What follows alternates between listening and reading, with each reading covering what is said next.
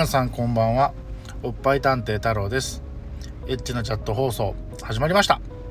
えー、今回は第43回ですね。えー、今車の中で収録してるんですけどちょっと雨が降ってるので雨音混じってるかもしれませんけどご勘弁を。えっ、ー、とですね今家族の中でですねあのスパプーに行きたいという話が出てるんですね。でスパプーって言われてピンとくるんはやっぱり関西の人かなって思うんですけど関東の人は知らん可能性が高いですねおそらく。あの大阪の、えー、通天閣の近くでいいんかな？にえー、っと世界の大温泉スパワールドっていう施設があるんですよ。あのー、なんか、ま、言い方あれですけどスーパー銭湯のすっごいでっかい版でプールもあってウォータースライダーもあってみたいな、まあ、そういうところなんですけど、まあ、そこに行きたいと、まあ、僕もあれは大学卒業してすぐぐらいに友達とえー、行ったことがあるんですけどであのー、まあじゃあ今度行こうかみたいな話はしてるんですけどねあのね心配事があってそんなところにしかもこの8月世間は夏休みそんなタイミングで行くとね僕のおっぱいスカウターバキバキに反応しちゃうと思うんですよね。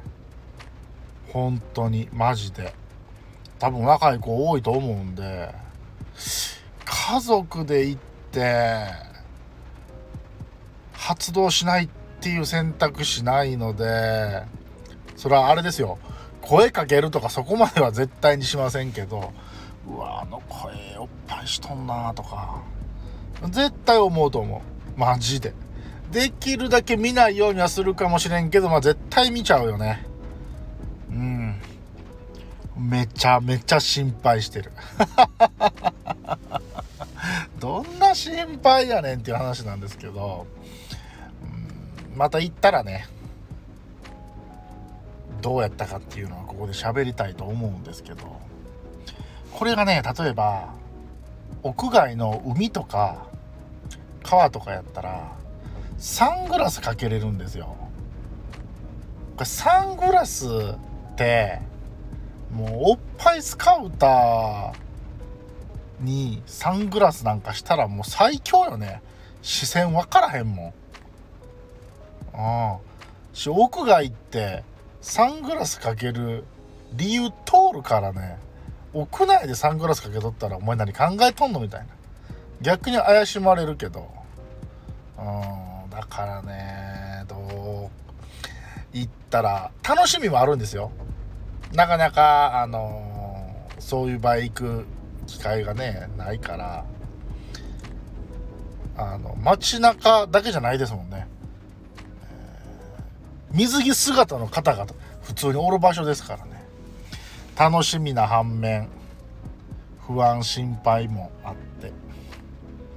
はい。ちょっとそれをここで話したかったんで喋りました。